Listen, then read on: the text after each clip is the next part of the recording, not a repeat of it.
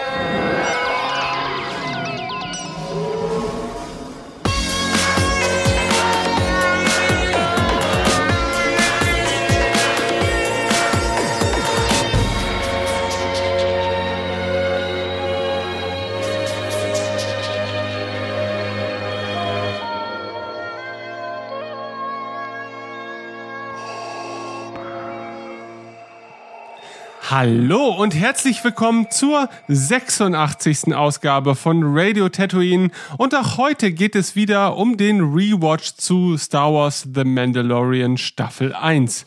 Vor ich denke mal, circa einer Woche saßen wir schon mal zusammen und haben uns der Nostalgie hingegeben, uns zurückversetzen die Zeit, wie es damals war, vor etwas über zwei Jahren, als wir das erste Mal mit dem Mando in leibhaftiger Form Berührung hatten. Und es war eine tolle Zeit. Und wir haben gemerkt, die Begeisterung hat eigentlich gar nicht abgenommen, sondern auch äh, beim wiederholten Anschauen der ersten Episode wurden so viele positive Erinnerungen wach. Und tja, eine dieser positiven Erinnerungen ist, dass es euch gibt. Denn ich bin ja nicht allein in dieser Episode, sondern darf mich mit einerseits Jörg, hallo Jörg, Ja, äh, hallo. und natürlich auch Stefan.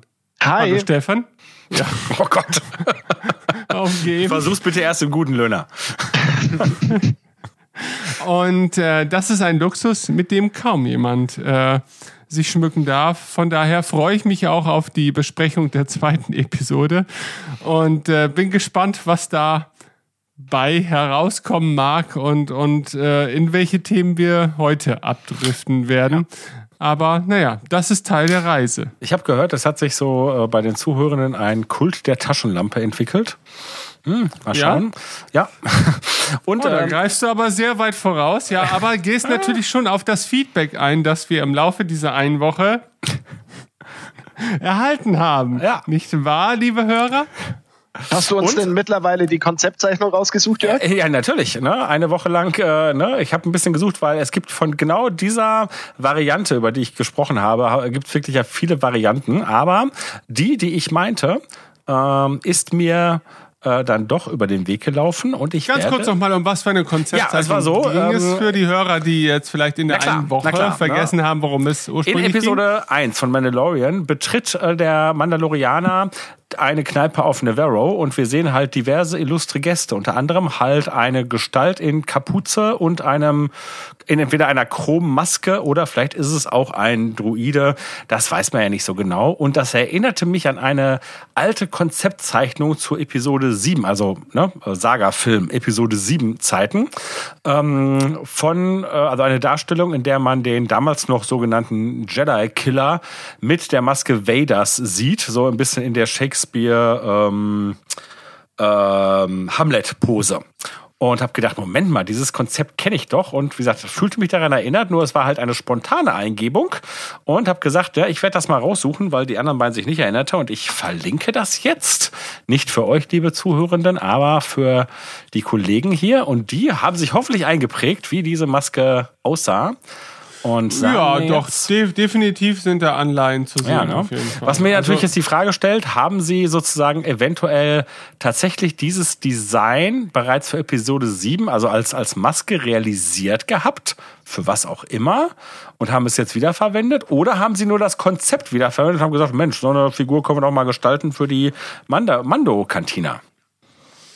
Tja, eine Antwort auf diese Frage werden wir vermutlich in der nächsten Episode dieses Podcasts erhalten, wenn äh, Jörg in der Zwischenzeit Dave Filoni aufgesucht hat. Ja, ich habe da um gar nicht so, aber zu es, gibt, es gibt ja tatsächlich äh, Radio Tatooine-Hörer, die halt extrem auf Twitter aktiv sind und Ja. durchaus Kontakt zu, ne, ich will jetzt nicht zu Dave Filoni, aber halt zu Leuten haben, die im Umfeld von, oder keine Ahnung, zu hier ähm, Pablo Hidalgo äh, pflegen. Und das wäre doch mal eine Frage, die diese Leute stellen könnten, um das vielleicht herauszufinden. Würde mich freuen. Oder vielleicht ist es bereits sogar bekannt, äh, weil das schon jemand anders mal so entdeckt hat. Und dann könnte man diese Information natürlich auch an uns weiterreichen. Ja. Sehr gut. Okay, aber jetzt haben wir zumindest ein Gefühl dafür, was du in der ersten Episode gespürt hast. Und, Ja. äh, Und ihr spürt hilft. es jetzt auch. Das ist gut. Ja, ja, ja, gut. Also, Was soll Ja. das? dann haben wir das jetzt geklärt und wir machen weiter mit der zweiten Episode von The Mandalorian Staffel 1 und ähm, der administrative Watchfürst ist auch heute wiederholt nicht Dennis, der sich wieder mal auch eine Woche später aus der Affäre gezogen hat und sich einfach seiner ursprünglichen Verantwortung nicht mehr gewachsen sieht. Und Also wenn das nächste Woche genauso ist, müssen wir Konsequenzen ziehen. Ja, ja, ja, klar. Also das ist ein, schon ein großes Zeichen menschlicher Schwäche, Ja. äh, über das Auch wir hier auch enttäuschend, noch, persönlich auch enttäuschend.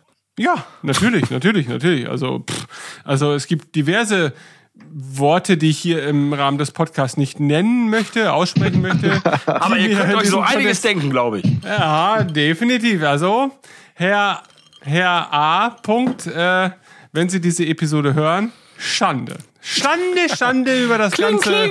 Schande. Kling, kling. Ja, genau. Gut. Ja. So. ja, bevor ich jetzt hier auf Start drücke, noch mal ganz kurz zur Einordnung. Ähm, wir haben den Mando verlassen äh, bei einer Geste, die uns alle erinnerte an Michelangelos Die Erschaffung Adams. Ach, Und die Erschaffung Adams. Ja. Da Aber ich habe zuerst Michelangelo gesagt, Ach so. oder? Also mein, mein erster Guess war, glaube ich, richtig. Genau, du hättest einfach äh, das selbstbewusst weiterführen müssen. Ne? Ja. Äh, aber stattdessen hast du offenbart, dass du da in Selbstzweifel verharrst. Ja, ich bin in diesen kirchlichen Dingen nicht mehr so Hm. bewandert. Also Adam, ähm, ich war tatsächlich heute in, in der Kirche und ich fühlte mich wie so ein Cosplayer, der irgendwie ein, eine Rolle erfüllen muss. Ich hatte nicht mal mehr Geld für einen Klingelbeutel dabei, weil ich das einfach nicht mehr gewohnt war, in der Kirche zu sein. Und ähm, ja, ich fühlte mich. Und als du vom Kruzifix standest, hast du dich gefragt, was macht Obi-Wan da oben? Ja, Ja. genau. Ich meine, das gibt's ja wirklich. Ne? Es gibt doch diese, diese Geschichten, wo irgendjemand äh, bei der, ne, das, so eine Oma hat halt so ein kleines Tischchen mit diversen religiösen Dingen und dann hat er ein Bild von Obi-Wan dahingestellt und sie glaubt, das wäre Jesus. Zugegeben, aber dass ähm, ich finde, dass dieses äh, Motiv taucht ja immer wieder auf. Ich finde es auch ein bisschen unfair, denn wenn ich das jetzt einer 70-jährigen Oma, die Ja, nie mit Star Wars zu tun hatte, ja, es sieht halt eben auch ein bisschen aus wie ein typisches Bildnis Ja, natürlich. Von Jesus. Natürlich. Also, Also finde ich auch tatsächlich überhaupt nicht. Mal abgesehen davon, ob es wirklich so stimmt, wie es dann, äh, ne, das weiß man ja gar nicht. Aber na, äh, na klar, warum auch nicht? Ne? Der gute Obi-Wan sieht aus, also der junge Obi-Wan sieht aus wie Jesus. ja, du, ich hatte Oder zumindest Abende, nicht wie Jesus, aber wie diverse Darstellungen, ne, die wir von Jesus kennen. Ne, aber klar. Ja. So, wir sind im Spiel. Ich hoffe, bei euch läuft es auch. Gerade Ja. lief der Star Wars Schriftzug ähm, und wir befinden uns hier nicht im Beggars Canyon, aber äh, in einer äh, in einem Canyon oder in einer felsigen Unterführung. Wir sehen ein kleines süßes Tier, was gerade weggeflitzt ist. In diesem roten Dreck suhlen sich normalerweise die Stormtrooper um ihre Ja. Rüstung. So. Ja, vielleicht ne, ist das ja alles ein groß angelegter Schwindel und sie haben Grogu hingebracht und dann erklärt sich, warum die so dreckig sind. Krass, das ist schon in Folge 2 gewesen. Ja. Ja, gleich sehen wir die von Löhner als, äh, wie war das? Äh, wie hast du sie bezeichnet? Die Trandoshianer Die geliftet? Trandoshaner mit Facelifting, ja. Ja, ja, ja. Ja. Es gibt hier, aber ich glaube, das haben wir auch damals schon bemerkt, weil wie gesagt, die zweite Episode hatten wir ja auch besprochen, diese wirklich, also ne, man muss sich ja vorstellen, der gute Mann läuft ja nicht daher, wir befinden uns im Volume, diesem tollen, diesem tollen rundum LED Studio äh, und äh, ne, wir sehen hier, dass er gewahr wird, irgendjemand beobachtet mich und wir haben gleich Reflexionen von über den Spalt springende Trandoshianer. Erstmal hatten wir den Schatten jetzt gerade und gleich sehen wir in seinem Helm wie sich jetzt, passt auf, achtet auf den Halm, auf diesen, da, Ja, ja, da, da. ja. Kra- ah, Zwei. krasse Nummer. Und das ist so gut, das ist, äh, da haben wir uns damals natürlich schon sehr ausschweifend dran ergötzt, aber das ist halt eben auch ein bisschen die Magie, die dann hier durchblitzt und die man andersartig, glaube ich, kaum wahrnimmt. Ja. Oh, so gut. Ja, jetzt haben wir eine richtige Actionsequenz und erleben gleich die, äh, ich nannte sie beim letzten Mal ähm, Gabelflinte. Die hat auch einen professionellen Namen, der mir jetzt nicht einfällt. Ähm, in Aktion. Sie wird abgefeuert und äh, wir sehen die Auswirkungen. Die Leute verpuffen geradezu und äh, wir erfahren, das ist Desintegrieren. Etwas, äh, ein Begriff, den wir bereits aus Empire Strikes Back kennen und äh, bei dem wir uns lange gefragt haben, was bedeutet das eigentlich? Jetzt wissen wir es. Und es ist cool. Ähm, ja, theoretisch vielleicht auch schon so ein bisschen bekannt. Äh, wir haben ja öfter auch mal in der zweiten Staffel gesagt, dass man sich hier und da mal was vielleicht bei den Jedi Knight Spielen abgeguckt hat, das Mhm. reale Basendesign und so weiter. Ja. Und da war es ja, wenn ich mich richtig erinnere, auch so, dass wenn man bei dem Snipergewehr, das, das hatte so eine Art, äh, du konntest das in verschiedenen Energiestufen äh, abschießen. Und wenn du auf maximaler Energiestufe gegangen bist, haben sich die Gegner auch aufgelöst. Ah ja. Mhm. Hier, das hatten wir, glaube ich, auch schon mal erwähnt, äh, eine, eine, eine, eine Rambo, äh, beziehungsweise First Blood, also der erste Rambo-Film, äh, Referenz. Ne, da gibt's eine, eine Situation, wo er geflohen ist vor den Sheriff und seinen Schergen und springt eine, eine Klippe hinab und landet in den Baum und muss sich dann den aufgeritzten Arm selber ohne Betäubung nähen. Und äh, naja, das muss man ja dazu sagen. Wir haben ja halt hier verschiedene Verweise in der Serie. Natürlich ganz deutlich diese Western-Geschichte, dann natürlich die asiatische ähm, Jedi Giki, äh, nee, jetzt sag ich schon Jedi, Jedi Giki ähm, ähm, Tradition, äh, also sprich die japanischen, also so nennt man ja die japanischen Historienfilme, sprich halt ne, die ganzen Sachen mit Samurai, äh, Geschichten, ne? also die Kurosawa-Sachen, die ja seit jeher äh, Einfluss auf Star Wars hatten und hier werden sie auch noch mal sehr stark bedient äh, und gerade halt auch dieses diese ganze dieses ganze Motiv Kämpfer, also Schrägstrich Samurai-Kämpfer mit einem Kind, das er bei sich führt, ist ja ganz stark angelehnt an Lone Wolf and Cup, ne? eine, eine Manga-Reihe, die auch eine Realfilm Adaption bekommen hat und ne, bei Leuten dieses Genre, bei Freunden dieses Genres natürlich sehr, sehr bekannt ist. Und wie gesagt, hier haben wir, äh, also jetzt mit dieser, mit dieser Arm-Szene, äh, und wenn man halt jetzt an, an Rambo denkt, tatsächlich halt, ähm, das findet sich auch häufiger in dieser Serie, so 80er Jahre Anleihen, also was das 80er Jahre Action-Kino angeht. Ich fand jetzt vorher auch den Blick mal äh, hinter die Kulissen, in Anführungszeichen, also hinter die Brustplatte, die der Mando trägt, fand ich auch ganz spannend. Ja. Was da alles für komische Schaltkreise Mhm. e- existieren, ne? Die, die man einer solchen Brustplatte vielleicht gar nicht äh, zu. Ja, dann fragt man sich, hätte. was kann diese Brustplatte alles äh, außer Schüsse abwehren? Multiplizieren. Ja, also ich vermute, dass es so Momente gibt, wo seine Brustwarzen gezwirbelt werden, zum Beispiel. Ja. Hier natürlich sehen wir noch mal mehr vom Desintegrieren, ne? die armen Javas. Aber nun gut, es ist ja auch ne, ein ganz schönes Pack, das da die schöne Razor Crest auseinandergenommen hat. Mhm. Und der Sandcrawler macht sich quasi im Turbo-Modus auf Ja. den Weg. Um das Schneller als die. Javas nimmt nur Moff Gideon sie auseinander. Die Razor Quest. Ja, ja. Ja, tatsächlich. Ja, dann aber final halt auch. Ja, ich muss ja sagen, ähm, diese zweite Episode schätze ich ganz besonders und schätze, habe sie auch beim ersten Mal schauen schon geschätzt. Ich meine, sie ist eigentlich, wenn man jetzt, also die ersten drei bilden ja so einen kleinen in sich geschlossenen Arc. Ne? Also Yodo, ja, Yodo, Yodo, ähm, Yiddle, äh, Grogu wird gefunden, dann gibt's halt diese, Verz man könnte denken, Verzögerungsepisode, wobei auch hier eine ganze Menge etabliert wird, aber das war wirklich beim ersten Mal sehen gar nicht so deutlich. Und dann halt, oh, ähm, wir sind zurück auf Navarro in Episode 3 und ähm, Din entscheidet sich für das Gute und holt ähm, Yiddle aus den Klauen der Bösewichte. Und wie gesagt, in dieser, nennen wir es mal, Pilot-Trilogie ist diese zweite Episode fast, könnte man als Füllerfolge bezeichnen. Aber unabhängig davon, und das werden wir noch herausarbeiten, dass sie das nicht ist, ist sie aber als, als, als Set-Piece-Stück einfach so grandios. Ne? Es ist einfach ein Abenteuer im Star Wars-Universum, was mich von vorne bis hinten begeistert hat, was mir in jeder Einstellung etwas geboten hat, wo ich ja einfach ein Genuss am Sehen hatte. Und gerade halt auch dieser, diese absurde Geschichte. Ne? Ich meine, er ist ja nun wirklich eigentlich ein, er sollte ja eigentlich ein cooler Dude sein. Und dann haben wir da diese, diese, diese, diese kreischenden und, und albernen Javas, die dann ne, ihm jetzt hier richtig zusetzen, weil sie einfach irgendwelche Sachen auf ihn drauf schmeißen. Mhm. Und am Ende ist es ja dann auch so, er unterliegt und kriegt so auf die Fresse, dass er im Dreck liegt. Ähm, ja. ja, und sie zeigt auch direkt nochmal auf, was im Rahmen dieser Serie visuell auch möglich ja. ist, oder? Ne, also äh, viel Bewegung, äh, große, weitläufige Landschaften. Also das war in der ersten Episode, hatten wir noch eher so relativ geschlossene Einzelsettings immer wieder. Ne? Also ja. wir sind in einem Dorf und aber das hier war schon mal wieder eine ganz andere Stufe. Nach dem Motto auch so ein bisschen so das Re Referenzprodukt vielleicht ja. fürs Volume wieder, wo man zeigen kann, jo, wir können auch das. Und es sieht einfach besser aus als all das, was ihr gewohnt seid, auch in diesem Spektrum. Und das ist es ja auch wieder mal. Wir sehen etwas, das wir visuell schon von Star Wars kennen, in einem anderen Kontext, der visuell dann nochmal mehr zu beeindrucken weiß als der ursprüngliche Auftritt. Zum Beispiel dieses Sandcrawlers, ne, dass wir ihn mal in so einer Action-Sequenz auch erleben dürfen. Und ich fand das super beeindruckend. Und ja zu keinem Zeitpunkt auch, auch hier wieder,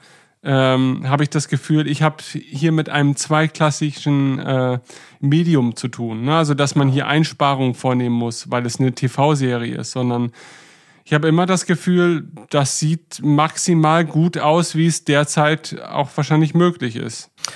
Du, das ist ein ganz wichtiger Punkt, denn ne, ich meine, das habe ich schon häufig gesagt. Im Vorfeld habe ich immer so gesagt, ich habe Sorge, dass eine eine Star Wars TV-Serie zweitklassig wirkt.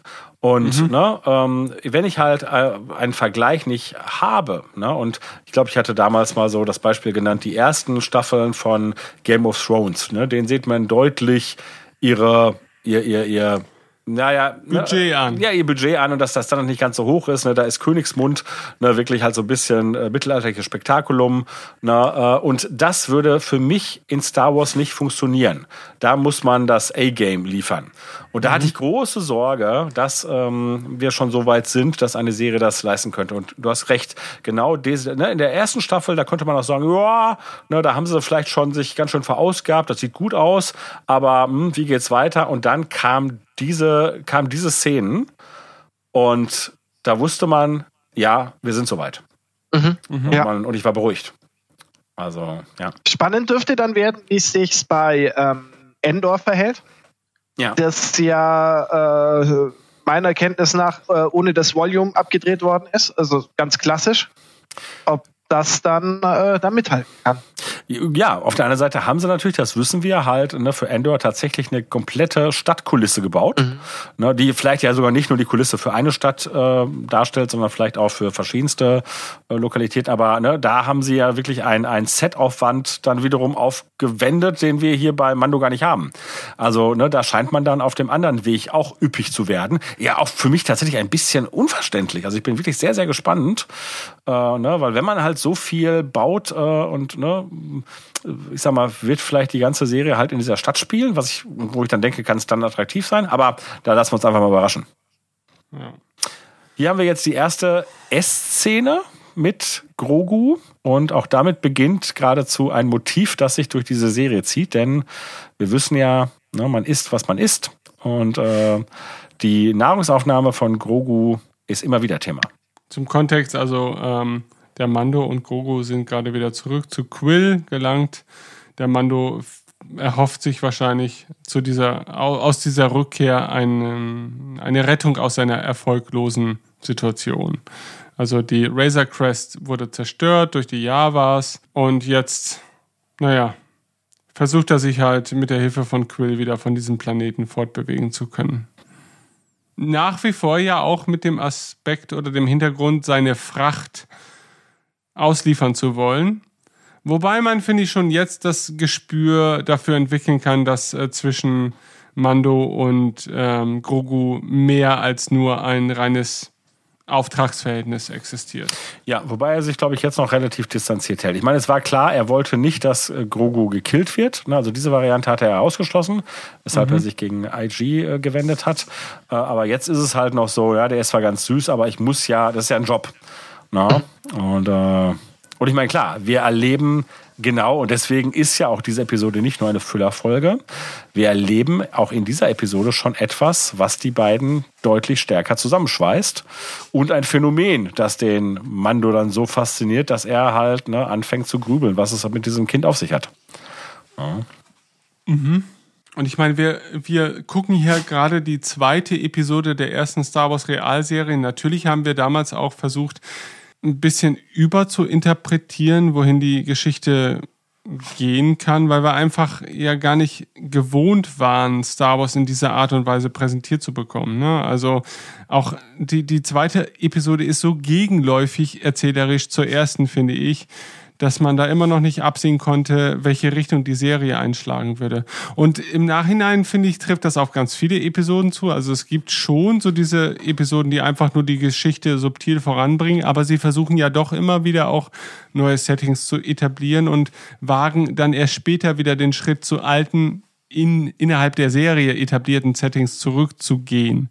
Ne, Und das funktioniert auch immer sehr gut, finde ich. Ne, Selbst wenn die E- Etablierung als solches relativ kurz nur vonstatten geht. Ne, Also sie kommen ja irgendwann auch wieder zurück. Das fühlt sich immer organisch an, finde ich. Also, also man ist dann schon komplett drin im Mando-Kosmos, finde ich. Ja. Ganz besonders spannend finde ich jetzt auch nochmal äh, rückblickend, wie sie es halt geschafft haben, äh, Grogu gänzlich rauszuhalten aus allem im Vorfeld. Und dabei ist es ja das zentrale Element. Ne? Also der, der war ja in keinem Trailer in, in nichts Ja. natürlich zu sehen. Und dass das tatsächlich aber auch geklappt hat. Ich meine, dass es ihr Plan war, ist das eine, aber dass es tatsächlich gelungen ist auch.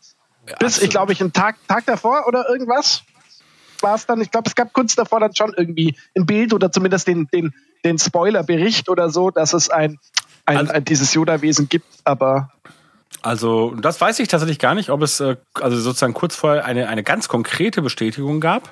Ähm, also ich meine schon, dass die meisten wirklich davon überrascht wurden, aber äh, es gab etwas weiter im Vorfeld einmal den Spoilerbericht, dass die Yoda-Spezies eventuell auftaucht. Aber daran kann ich mich noch gut erinnern. Aber da habe ich so gedacht, na gut, das wäre ja was Besonderes, aber es kann ja sein. Aber da habe ich dann eher so gedacht, keine Ahnung, wir kommen auf einen Planeten, ne, und da sind halt mehrere Yodas. Ne, das sozusagen, daraus hat man noch nicht ableiten können, oder das war auch nicht Bestandteil des Spoilers, dass sozusagen ein, ein, ein Kind, ein Baby der Yoda-Spezies sozusagen zum, zum Sidekick des Mandos wird. Also das war, und das ist wirklich, wirklich erstaunlich, wie gut sie das ähm, ja, geheim gehalten haben. Und ging ja auch nur, weil man tatsächlich den Rückhalt hatte und gesagt hat, ja, wir haben dann halt nicht zum Beginn der, also zum Start der Serie Merchandise parat. Denn das ist ja wirklich einer der großen äh, Bereiche, die uns im Prinzip die Sachen dann immer schon im Vorfeld präsentieren, weil natürlich dann ganz, ganz viele Leute von Konzepten oder so wissen, die halt vorgelegt werden für die Spielzeugherstellung und so weiter. Bis hin, dass das Spielzeug halt auch vorher schon produziert werden muss. Und ne, als die Serie kam, alle wollten ein, ein Jiddle kaufen und es gab noch keinen. stimmt. Stimmt, stimmt, das war ein Riesenthema damals, Ja. ne, dass es da schon so erste Bootleg-Toys Ja, gab ja. und so weiter. Stimmt, und dann haben wir als, äh, ich, was, welchen haben wir, wir denn nochmal, Jörg? Wir haben den von Hasbro oder von Mattel? Oh, weiß ich jetzt gar nicht, welche Firma. Den, den schönsten Also, haben wir. Den schönsten, den schönsten und auch vergleichsweise Ja, preiswert. das stimmt. Ja. Ja. Und da ist die erste Anus-Höhle der Serie jetzt auch zu sehen. Ähm, ja, aber auch da, ich weiß ich nicht, also ich bin, ich bin gerade wieder richtig gefangen von der Serie, deswegen maße ich mir gar nicht so viel Metadiskussionen zu. Ähm, ich, ich wünsche mir einfach, ich würde ich werd das wahrscheinlich morgen auch nochmal in aller Ruhe mir anschauen wollen, weil es einfach so eine gute Serie ist, Ja. die immer was zu bieten hat. Und ähm, es werden halt auch so die, die, die typischen Inkredenzien des, des Lucas-Rezeptes so bedient. Ne? Weil ich sag mal, eins, ein, ein, ähm, eins dieser, dieser Inkredenzien ist ja das, das Biest in der Höhle. Ne? Oder ne, es muss ja nicht immer eine Höhle sein, aber es ist halt der Kampf gegen ein Biest. Ne? Und ähm, das haben wir in fast allen Star Wars-Filmen, also zumindest ne, der, der Lukas-Ära. Und ähm, wir hatten es in der ersten Mando-Episode mit diesem Walross. Und jetzt haben wir es nochmal klassischer, wirklich als Biest aus der Höhle in, mit dem Matthorn. Das uns ja halt, wie gesagt, auch ein bisschen an das äh, Reek, heißt es Reek aus Attack, Ja, ne? es, ich, Attack ja. of the Clones erinnert. Äh, aber auch schon und, und trotzdem auch wieder doch deutlich anders ist. Ja, es schaut im weitesten Sinne halt aus wie so ein prähistorisches Nashorn. Ne? ja. Ja. Ja. Und auch da schon direkt visuell überzeugend Genau. umgesetzt, finde ich. Ne? Also Genau, man, das war man erwartet, Mhm. Ja, man erwartet an, bei solchen Serien ja eigentlich immer, dass sie spätestens an solchen Punkten scheitern. Ja. Weil da irgendwie das Budget fehlt oder die Zeit auch fehlt und so weiter. Und ich finde, da muss sich auch Reek oder Reeks äh, entfernter Cousin hier überhaupt nicht äh, vor dem schämen, was man irgendwann mal irgendwo auf der Leinwand präsentiert bekommen hat. Also ich finde es nach wie vor toll. Es sieht Genau. gut aus. Und das, und das meinte ich, ne, dass es halt, dass diese Episode einem direkt so eine Palette an, an, an ja, äh, Star Wars Set Pieces liefert, die einfach so, so typische Set Pieces sind, die äh, unglaublichen Spaß machen und dann halt auch noch wirklich fantastisch umgesetzt sind. Ja, und deswegen ne, war, ich meine, ich war schon von der ersten Episode begeistert, aber nach dieser Episode habe ich gedacht, es ist mir völlig egal. Und selbst wenn dass äh, jede Episode einfach nur so ne, irgendwie eine Geschichte bietet und gar keine große Überhandlung kommt. Das wusste man damals ja noch nicht. Ähm, aber ich gesagt, ist auch egal, weil wenn jede Episode mir sowas bietet, dann reicht mir das auch. Stimmt, das war ein Riesenthema bei uns damals. Ja. Ne? Gibt es einen Metaplot oder ist das eigentlich nur Genau, so? darauf äh, bezog ich mich auch of the in der letzten das Episode. Das war halt immer so Thema. Und ähm, äh, da würde ich halt ganz klar sagen, in der, in der Nachschau ne, zeigt sich ja bereits der Metaplot deutlich in der ersten Episode. Und wie gesagt, selbst in dieser, die ja eigentlich so, eigentlich hätte ja auch, hätte man ja sagen können, so, er hat das Kind, er verlässt den Planeten. Nein, er wird, weil die blöden Javas ihm die Razor Crystals gebaut hat, hier festgehalten. Also könnte man sagen, ach, das ist einfach nur so eine Verzögerungsepisode. Aber ich meine, nicht, zu, nicht zuletzt genau das, was jetzt passiert, ist natürlich halt sehr, sehr wichtig, ne, weil das halt nochmal äh, ne, ganz viel um Jiddel etabliert und natürlich dann auch in Bezug darauf, wie äh, sich vielleicht auch die Meinung des Mandos verändert. Aber halt auch, wie gesagt, wir haben eine ganze Menge Charakterentwicklung von Mando. Ne? Oder zumindest lernen wir eine Menge von ihm kennen, was für uns wichtig ist. Na, Also zum einen, dass er halt tatsächlich ja auch, wie gesagt, nicht der super-duper-Held ist, sondern er kriegt halt von den Jawas auf die Fresse. Und auch der Kampf gegen dieses, gegen das Matthorn ist ja nicht Siegfried gegen den Drachen. Nee. Und für die Zuhörer, wir haben gerade im Prinzip de- gerade das erste Mal ähm, eine visuelle Darstellung Jiddles Machtfähigkeiten präsentiert bekommen. Und im Anschluss halt das. Ich, also ich muss das nochmal sagen, ich, ich, ich kenne keine Matthörner im echten Leben, aber es sieht schon sehr tot aus, wie es dort liegt. Und das möchte ich nochmal betonen, wie schön sie es geschafft haben, ein Lebewesen, das nicht existiert, tot darzustellen. Ähm, naja, Ja, das jetzt, Sterben äh, ist ästhetisch bunt. Und das, das ist das, wo ich, also ich, ich störe mich überhaupt nicht dran, aber dieses äh, Matthorn-Ei sieht halt aus wie ein Wischmob. Naja, und wir haben uns ja damals schon die Frage gestellt und die interessiert mich immer noch. Ist, äh, also ne, das Ei ist ja pelzig oder haarig. Und zwar, da hängen nicht nur so ein paar Fusseln dran, sondern das ist richtig doll haarig. Und Ja. die Frage ist ja, ist das einfach Haar, dass das Matthorn später um ein reguläres Ei, also ein Ei, so wie wir es kennen, mit so einem Kalkmantel, gepackt hat, um es vielleicht zusätzlich zu schützen, zu wärmen? Oder, Oder ist es- wächst das Haar aus der Genau. Eierschale heraus? oder also das finde ich ist wirklich eine Frage. Ne? Oder ist es einfach halt, sind die Haare einfach kleben geblieben, als das Matthorn es aus sich herausgedrückt hat? Kann ja auch sein. Für mich, äh, für mich persönlich stand immer fest, dass das Ei als solches einfach Haare hat. Ja, aber was ist das? Aber das kennen wir ja aus unserer Welt jetzt nicht, was ja nichts heißt. Ne? Ist ja auch das Star Wars-Universum, aber wie, wie stelle ich mir Was das ist vor? der biologische Prozess dahinter, dass an einem Ei Haare wachsen? Also, also an ich einem meine, Ei. wir kennen das von Eiern, aber von vom Ei? Ja, es es ist halt. Äh, Mann. Eigentlich schon eine ähm, sehr spannende Ja. Frage. Ja. Und interessanterweise ist aber dieses Ei, na, auch da könnte man ja sagen, na ja, gut, hat man sich halt tatsächlich so eine Sache überlegt, er kämpft halt gegen ein, wir sind natürlich in einer Space Ein Fantasy bisschen Welt. wie, wie so eine Kokosnuss halt. Ja, das stimmt, das Auf stimmt. jeden Fall, ja. Ja, also zumindest, ich meine, gut, eine Kuh, ja doch, eine Kokosnuss ist auch Harry. Stimmt, ja. Ähm, also man könnte sich jetzt sagen, ja, er, man, man verwickelt ihn, also den Mando, in ein Abenteuer, was halt ne, Fantasy-mäßig und Star Wars ist ja Space Fantasy, einfach halt so eine Drachentöter-Geschichte ist. Ne? Und er muss halt irgendwas daraus erretten oder ein Karfunkel dem, dem Drachen abnehmen oder was auch immer. Und das ist dann halt das Äquivalent Matthorn und Ei. Und damit hat es sich. Aber tatsächlich geht diese Ei Thematik eher noch weiter. Äh, und wir haben tatsächlich, also das, das, das Reimkonzept von George Lucas wird ja auch im Mando durchaus bedient. Wir haben in Episode 1 der zweiten Staffel eine sehr ähnliche Situation, dass der Mando sich mit äh, einer lokalen Bevölkerung eines Planeten zusammentun muss, um gegen einen Beast anzutreten. Ne, ich spreche natürlich von dem Krayt Dragon. Dragon. Und ne, so wie hier die Javas auf das Ei des Matthorn scharf sind, sind die Tasken auf die Krayt Drachenperle im Krayt Drachen scharf. Ne? Also da haben wir so eine, haben wir so eine, eine Spiegelung. Und wir haben sie, also es ist ja so, dass der, dass der, man, man, also ich, also ich habe das so empfunden, also ich für mich und ich glaube der Mando auch, der hat sich ja diese Mühe gemacht, dieses Ei halt da zu holen. Und der denkt, boah, das ist sowas ganz Verehrungswürdiges. Und das sieht ja auch erstmal so aus, aber dann köpfen sie das mal eben, um das da wegzuschlabbern. Und äh, die Ei-Metaphorik, äh, die sehe ich auch in einer anderen, äh, beim anderen Moment nochmal wieder gespiegelt, aber da kommen wir später zu. So, jetzt haben wir so eine 80er-Jahre-Collage, ne, so ein bisschen, da sind wir wieder halt bei 80er-Jahre-Action-Motiven. A-Team. A-Team, genau, die bauen mal eben wieder ihr Auto um. Und äh, hier wird die Razor Crest mal eben zusammengelötet. Nein, machen wir uns nichts vor. Das ist völlig unrealistisch, ne? denn ich sag mal, bei so einem Auseinanderbauprozess, da fällt eine Menge an, was man dann irgendwie anders ersetzen müsste oder so. Hier werden die Sachen einfach drangehalten und ein bisschen getackert und ne? ein bisschen Kleber Das dazwischen. reicht und schon so. für, für Raumflüge, ja. Ja.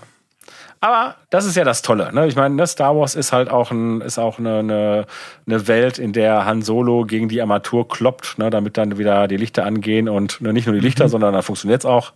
Dann springt das Triebwerk auch wieder an. Ähm, Ja. Ne? Und Das, das ist auch toll, dass genau das sich da auch wieder so zeigt. Und guck mal, Löhner, der, jetzt ist der Mann doch auch ganz schön dreckig, du. Aber ähm, nachvollziehbar. Ja, aber genau, wie gesagt, du weißt ja nicht, was die Stormtrooper so vorher gemacht haben, ne? Durch welchen Dreck die ihr Manöver haben vollenden müssen. Ja, Kuil, also nochmal an die Zuhörenden. Ähm, wie gesagt, es gibt eine Episode, wo wir vor langer, langer Zeit diese ersten beiden Episoden zusammen besprochen haben. Äh, auch wenn ihr das jetzt hört, äh, ne, diese alte Episode lohnt sich auch nochmal, weil wir da halt auf viele Einzelheiten eingegangen sind, die wir jetzt nicht machen, weil wir sie schon mal gesagt haben. Äh, Und wir haben uns auch sehr, glaube ich, intensiv mit Queel auseinandergesetzt und wie sympathisch wir diese Figur finden. Und äh, ich meine, wir wissen es ja alle, leider wird uns diese Figur nicht erhalten bleiben. Und das ist auf der einen Seite eine tolle Maßnahme gewesen, weil wir natürlich halt Konsequenzen erfahren, aber es war echt traurig. Da baut sich jetzt auch wieder das Mando-Theme auf in seiner westernartigen Epischheit. Und da war ich immer noch in dem Status, glaube ich, wo ich mich an das Theme gewöhnen musste, so halb, weil ich so dachte, oh, das ist schon anders, als Star Wars bisher war.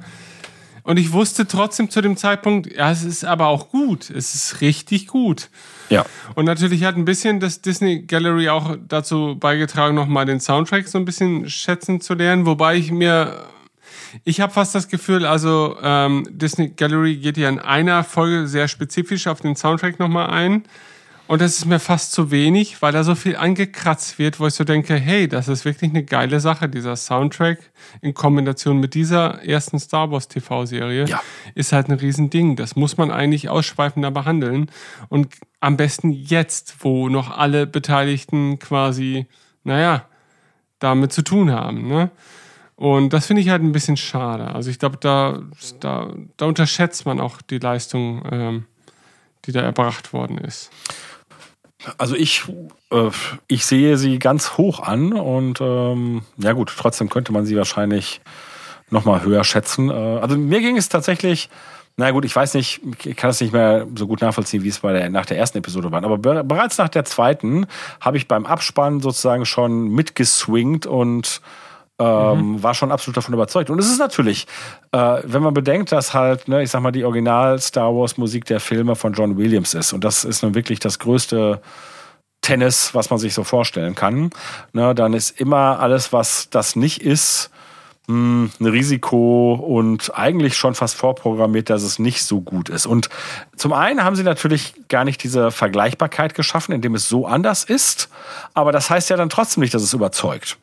Und ja, es ist so überzeugend, ähm, dass ich's, ja, auch das ist einfach großartig. Ja, also es gibt ja auch da verschiedene Ansätze. Ne? Also du kannst natürlich ähm, den John Williams-Stil versuchen zu im imitieren, wie das ja zum Beispiel bei Rogue One von Michael Giacchino so zumindest bis zum bestimmten Punkt gemacht wurde, würde ich jetzt mal behaupten. Also da, da wurde ja klangtechnisch schon versucht, das Universum aufzugreifen. Also zumindest geht es nicht darum, sich dann davon abzuheben. Das, genau, genau. Also ich will, ich will damit auch nicht die Leistung von Michael ja, ja. Giacchino ähm, untergraben, sondern er hat sich halt in dieses Klanguniversum sehr gut eingefügt, hat ja auch seine eigenen Motive dort erschaffen und alles fühlt sich im Nachhinein an wie aus einem Guss, finde ich. Also, und das war die große Frage. Schafft man denn es auch den äh, von John Williams geschaffenen Klangkosmos weiter existieren zu lassen, wenn man nun mal zwangsläufig irgendwann keinen John Williams mehr zur mhm. Verfügung ja. hat.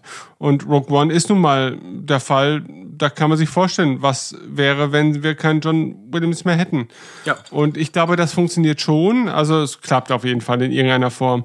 Ja, aber, aber du hast doch den Fall ja auch, das ist ja nicht nur bei Rogue One, du hattest es ja in Solo, du hast es in den Animationsserien, wo ähm, wirklich die, die Williams-Themen auch einfach mit eingebunden werden und aber dennoch ein eigenständiger Soundtrack außenrum noch geschaffen wurde. Also, ähm, aber das äh, stimmt, so aber, sehr aber, ich mich vor diesem Tag ängstige, äh, wo es dann irgendwann wohl dann tatsächlich mal heißen wird, dass kein John Williams mehr gibt, denke ich aber doch, dass man, ja, äh, wie soll man sagen, würdigen Ersatz kann man es ja, ist schwer, schwer das so zu sagen, mhm. aber ähm, ja, aber es, es wird weiterhin trotzdem gute Star Wars Musik. Ich, ich glaube auch. Also ich will damit auch sagen, also ich finde halt nur im Vergleich zum Beispiel zu The Clone Wars ist mir der Soundtrack da nochmal, weil er natürlich konzentrierter ist auf einen Film, hat man vielleicht den Soundtrack, dem Soundtrack auch nochmal mehr Aufmerksamkeit gewidmet als jetzt über mehrere Staffeln The Clone Wars, wo auch noch viel mehr Dümpelmusik irgendwie entstanden ist, ja. die schon irgendwie dazu passt und die ja auch immer wieder Motive von Williams aufgreift. Aber bei Rogue One war es halt auch wieder so Novum. Das ist halt der erste Echtfilm, der halt ohne John Williams vertont wird. Mhm. Und klar hat man dann nochmal ein besonderes Augenmerk darauf, wie das denn auch wirklich funktionieren mag. Und theoretisch hätte man da ja stilistisch auch schon einen ganz anderen Ansatz wählen können, hat man aber nicht. Also man hat eher versucht, sag ich mal, das Gewohnte aufzugreifen. Was ja auch Sinn macht, wenn man bedenkt, dass es halt so nah am Original Star Wars dran ist. Ne? Ja, auf jeden Fall. Ja. Dass es quasi von der einen Minute auf die andere ja. an Episode 4 anschließt, macht es ja nochmal gravierender als Gesamtkunstwerk. Ne? Und Rogue One ist ja auch für mich nach wie vor, aber auch so Solo. Also wir hier im Haushalt zum Beispiel lieben Rogue One über alle Maßen, aber auch Solo. Das sind zwei Star Wars-Filme, die wir richtig zu schätzen wissen, aber auch in ganz vielen Facetten. Und dazu zählt zum Beispiel auch der Soundtrack, zumindest von Rogue One. Bei Solo habe ich ihn tatsächlich überhaupt nicht auf dem Zettel. Ich, ich weiß nicht, aber wir mögen den Film trotzdem noch. Und ich finde, für das als Fanerlebnis war es schon die richtige Herangehensweise. Wir haben erstmal einen gewohnten Klangkosmos, in dem wir uns bewegen. Wir haben eine Geschichte, die ja sehr dicht an dem dran ist, was wir kennen. Und als Experiment, das als ersten Spin-off-Film herauszubringen, war es wahrscheinlich ein bisschen die, äh, wie sagt man, Safe Bet oder sichere Wette oder sowas. Also irgendwie schon. Aber es hätte trotzdem schief gehen können. Aber es ging nicht schief, finde ich. Und sie haben halt eben auch vieles richtig gemacht. Und ja. dennoch bin ich froh, dass ich beim Mando gemerkt habe, Star Wars kann halt doch noch mehr als nur immer nur sein Retro-Kram ja. aufkochen. Ne? Auch, auch im Punkto Soundtrack. Ich meine, visuell wird halt schon viel Retro-Kram aufgekocht. Aber irgendwie ist es dann doch was sehr Eigenständiges und es funktioniert. Und das finde ich halt sehr, das macht sehr viel Mut, was die Zukunft betrifft, weil man einfach weiß, okay, wir können halt doch noch andere Sachen erzählen ohne ähm, immer wieder den einen Moment haben zu müssen, der uns wieder komplett in den alten Schwulst hineinsaugt. Ja, nochmal zu der Musik, ne? denn da trifft das ja auch genau zu, was du sagst. Ähm, Und ich würde Löhner ja zustimmen. Wir hatten schon häufiger Star Wars Musik inzwischen, die nicht von John Williams ist. Und ich würde auch sagen, da haben wir durchaus gute Beispiele. Ich meine, Ben hatte schon The Clone Wars erwähnt und ich, ich schätze die Arbeit von Kevin Heißt er Kevin? Herr Keiner? Kevin. ne? Kevin Ja. Keiner auch Ja. sehr, insbesondere weil er ja auch wirklich eigene ähm, eigene ähm, nicht mehr Motive, aber wie heißt das denn richtig? Arche nee, nicht Archetypen. Leitmotive. Leitmotive geschaffen hat, ne, wenn ich an das Ahsoka-Motiv denke oder so, ne, die ich wirklich auch großartig finde. Und natürlich darf man da gar nicht so diesen Vergleich machen, denn er musste wirklich Stunden äh, sozusagen vertonen. Ähm, und deswegen, wie gesagt, richtig, richtig gut. Und selbst wenn ich in den Bereich der Videospiele gehe, ne, also zum Beispiel die, die, die Scores von KOTOR oder SWTOR, finde ich ziemlich gelungen, wirklich. Also ne, geben mir richtiges Star Wars Flair. Ne, und trotzdem muss man natürlich sagen, das, was der Herr Williams zumindestens in äh, für die ersten beiden Trilogien geleistet hat, das ist nochmal eine ganz andere Kajüte. Und Ja, ähm, ja, ne, ich meine, ich schon. würde sagen tatsächlich, ne, äh, dass ne, bei der Sequel-Trilogie und insbesondere bei Episode 8 und 9 ich diese Qualitäten auch tatsächlich gar nicht mehr so entdecke. Ne, aber äh, wir müssen es ja auch gar nicht davon abhängig machen. Aber wir können halt sagen, dass in den ersten beiden Trilogien er Sachen geleistet hat, die andere und wie gesagt, auch von mir sehr geschätzt. Und wie gesagt, ich, ich, ich finde den Rock One Soundtrack auch toll. Trotzdem, diese, diese Kajüte ist es nicht. Und nee, ähm, nee, nee, auf keinen Fall. Ne? Deswegen, ne? wobei ich halt sagen würde, äh, dass zumindestens der Mando, der ist auch nicht diese Kajüte, aber eben weil er gar nicht diese Vergleichbarkeit schafft, sondern nochmal was sehr Eigenständiges von der, von der Musikalität ist, mich wiederum extrem überzeugt. Das, also klar, also ich meine subjektiv und nee, falsch. Objektiv beurteilen kann man das Ganze ohnehin, glaube ich, nicht so wirklich, weil äh, also ich bin so jemand, der kann sich den Soundtrack von Episode 4 als Album einfach komplett durchhören und ist komplett Ja. in diesem Universum dann drin Ja. und äh, hat die Geschichte vor Augen und hält auch Episode 4, selbst wenn der Imperial March und so weiter erst später kam. Aber das ist für mich als Gesamtwerk immer noch quasi das Magnus Opum. Ist das der richtige Begriff? Opus, Op Opus Magnus. das äh, Magnum das- Opums. Magnesius Opamius von äh, des John Wi- Williams. Also zumindest das eine Werk, das äh, ihn zumindest mir nahegebracht hat und wo ich sagen würde, okay, das ist für mich auch zu großen Teilen sogar Star Wars. Also wenn ich nicht mehr sehen könnte, dann würde mich dieses Album komplett wieder in dieses Universum entführen können. Und das ist eine riesige Qualität, finde ich. Ja. Ähm, später bei Empire und so weiter, das heißt nicht, dass die Soundtracks dann schlechter wurden und so weiter. Natürlich vermengt sich dann auch viel mehr so ein bisschen so diese Dödelmusik, die halt irgendwo läuft und dann gibt's halt das eine oder zwei neue Motive, die einem dann noch im Gedächtnis bleiben und der Soundtrack ist an sich auch überhaupt nicht schlecht, das will, will ich damit überhaupt nicht sagen. Äh, Natürlich ist auch die Narrative des Films auch eine ganz andere. Ne? Also Star Wars, also Episode 4, ist halt narrativ ein ganz anderer Film als 5. Und das spiegelt der Soundtrack, finde ich, auch wieder. Äh, Und deswegen ist der Soundtrack von 4 halt auch ein bisschen prägnanter in meinen Augen.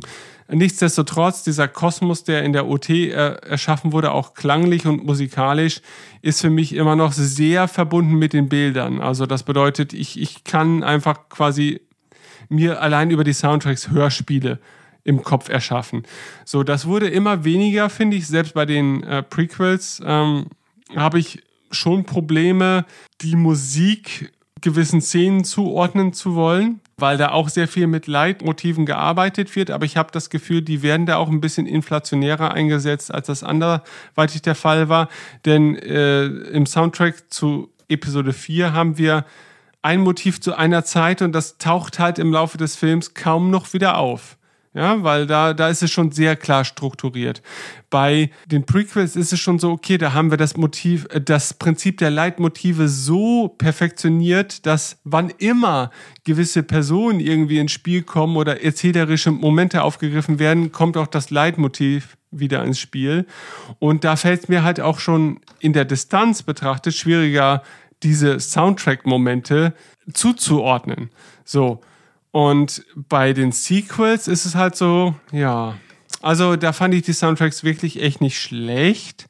Und da gibt es ja immer noch so diese Dinge, die mir im Gedächtnis bleiben, so keine Ahnung, das Kylo Ren-Ding, dieses. Also, den von Episode 7 würde ich ja auch noch äh, als sehr, sehr positiv Genau, genau. Und, und Ray, ne?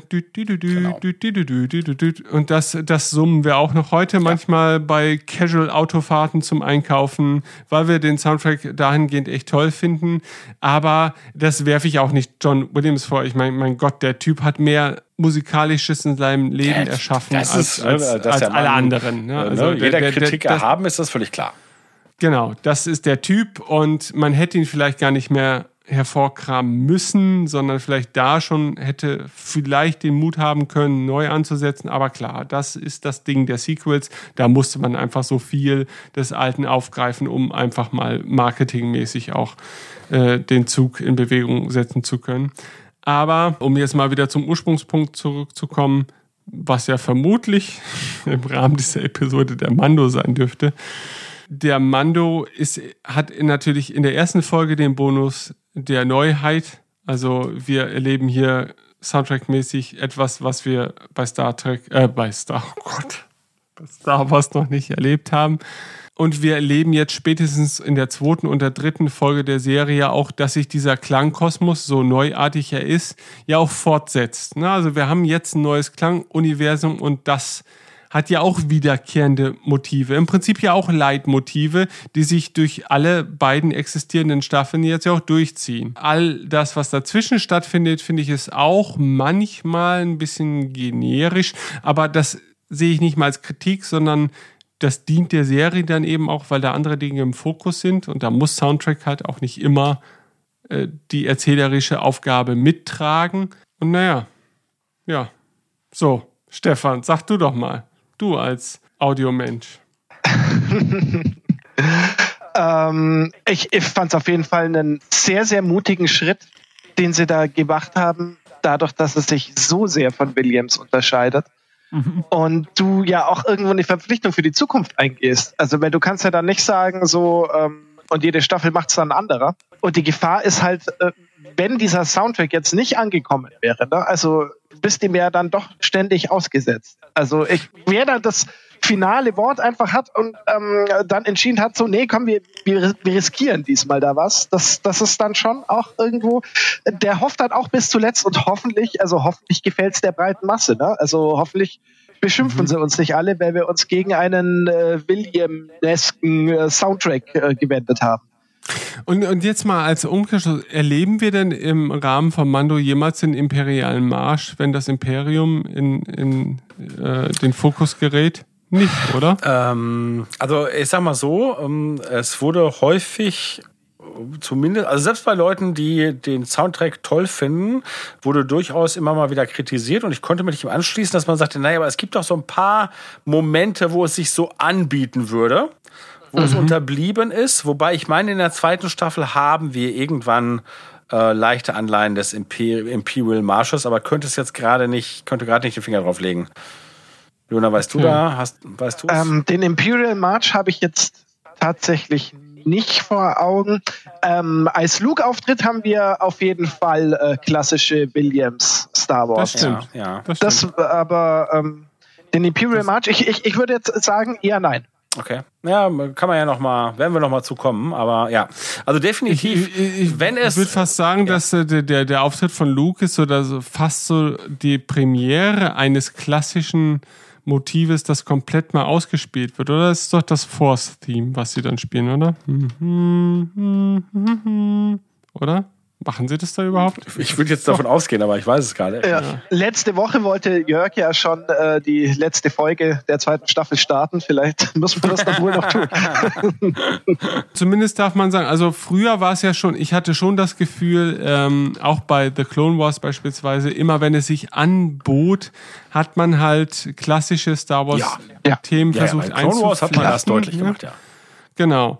Und beim Mando war es schon so, dass man von Beginn an einen relativ eigenständigen Klangkosmos erschaffen hat und dass, wenn denn ein bekanntes Motiv auftauchte, dann war es auch gar nicht so Effekthascherei, wie man es erwarten würde in dem Moment, sondern, sondern dann war es halt wirklich auch musikalisch sowie auch erzählerisch ein herausragender Moment, der dann eben nach diesem bekannten Motiv verlangt hat. Na, also da ging es halt wirklich nicht darum, um nur Trailer-Material anzuhäufen, sondern äh, einfach wirklich diesem erzählerisch sehr gewichtigen Moment auch musikalisch nochmal, naja, dieses Gewicht zu verleihen und auch diesen Respekt, glaube ich, zu zeigen, wenn es um die Kunst als solches geht. Ne, weil Star Wars ist für mich, zumindest war es immer, eine Kombination auch, glaube ich, aus, aus dem, was ich filmisch geboten äh, bekommen habe, aber auch in Kombination mit dem Soundtrack, der einfach dazugehört. Und über viele Jahre hinweg haben sich viele Star Wars-Produkte sehr auf den Soundtrack verlassen, ob das irgendwelche PC-Spiele waren, die immer wieder irgendwelche alten Film-Soundtracks recycelt haben ne, Jedi Knight 1 und 2 und so weiter. Ja. Wobei ähm, man da ganz kurz mal erwähnen muss, dass das ja trotzdem auch gut funktioniert hat. Ne?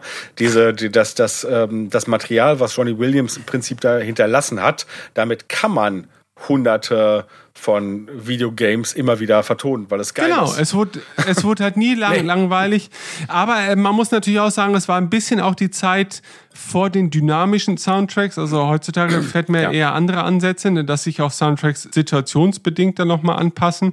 Das merkte man ja zum Beispiel auch bei Battlefront, finde ich sogar. Da gibt's ja auch, da gibt's ja im Prinzip einen sehr klassischen Williams-Soundtrack, der dann versetzt wird mit so ein bisschen Füllmaterial, was halt sehr William-esque ja ist, wenn ich das mal so sagen darf. Also das fällt nie besonders auf. Ähm, ja, es ist und quasi erweitert. Das Originalmaterial wird so links und rechts erweitert irgendwie. Hm. Genau, genau. Und das führt natürlich dazu, dass man in so dynamischen Spielsituationen immer noch einen sehr William-esken Klangkosmos beibehalten kann, der sich ja auch dann wieder nicht mit dem deckt, was wir im Mando jetzt zu sehen bekommen. Also das bedeutet, der Mando hat das erste Mal die Realität erweitert, was wir bei Star Wars in puncto Soundtrack erwarten dürfen unter Umständen. Und das mag natürlich äh, später in 20 Jahren im Rückblick, mag das ja auch nochmal ganz anders aussehen. Aber das heißt nur, dass ich damit sagen will, also dass, äh, dass wir natürlich, wenn wir auf eine positive Star Wars Zukunft ja, voranblicken wollen, dass wir auch ein bisschen eine Trennung erleben werden zwischen dem, was wir als, als musikalischen Kosmos in Verbindung mit Star Wars bringen. Und ja, also ich sehe das auch eher positiv, weil die Imitation eines Stiles kann dann halt eben auch nur begrenzt fortgeführt werden. Ne? Und dann muss man halt eben auch mal anderen ja, das Feld überlassen und gucken, ob das nicht funktionieren kann. Ja. Und ich finde, im Falle des Mandos hat es bisher sehr gut ja. funktioniert. Und ja, und, und das finde ich äh, umso wichtiger, gerade bei einer Serie oder bei einem, könnte auch im Film sein, ähm, die deutlich ihre eigene Sprache auch sprechen möchte. Ich bin sehr gespannt, weil da finde ich es dann wieder, das ist dann ähnlich wie bei Rogue One, ein bisschen kritischer. Ich bin gespannt, wie es bei Kenobi läuft. Na? Äh, denn, oder Obi-Wan heißt die Serie, glaube ich, ne? Wie heißt die mhm. jetzt? Obi-Wan. Ähm, Ken nee, ich meine Kenobi. Kenobi hieß das Buch doch. Mhm. Ja. Oder heißt die Obi-Wan Kenobi? Obi-Wan Kenobi? ah, ja, Sie heißt Old dollig. Ben. Naja, ihr ja. wisst alle, was gemeint ist.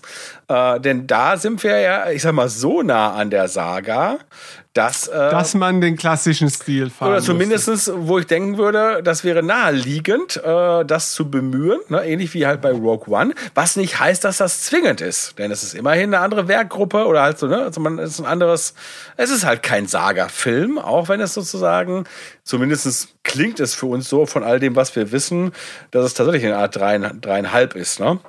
Mhm. Ähm, naja, aber das wird, das, da bin ich gespannt. Es wird einfach das Force-Theme in dreiprozentiger Geschwindigkeit über den ganzen Verlauf der Serie abgespielt und das ist ja. dann Kunst. Ja. Also. Dann können Sie Hans Zimmer holen, der macht das mal eben. ja. Gut. Ja. Das war Folge 2, oder? Ja. Ähm, und weiterhin können wir sagen, es macht äh, total Spaß, den Rewatch zu machen. Die Serie hat nichts verloren. Ich könnte glatt jetzt noch die dritte Episode gucken, aber das machen wir demnächst. Ja, das machen wir demnächst. Wir hören uns also bald wieder. Ein weiteres Zeichen dafür, dass Radio Tatooine nicht gestorben ist. Wir bedanken uns fürs Zuhören und äh, freuen uns auf eure Kommentare und werden bestimmt in einer der kommenden Episoden dieses Rewatches, die wir natürlich im Abstand mehrerer Wochen aufnehmen, auch auf euer Feedback. Du erwähnst das so häufig, dass ich da meine Zweifel dran habe. Aber gut, ich sag auch, Ja. gehabt euch wohl. Bis denn. Tschüss. Ciao. I feel petrified after staring in the sun. And no suicide, cause nothing is real.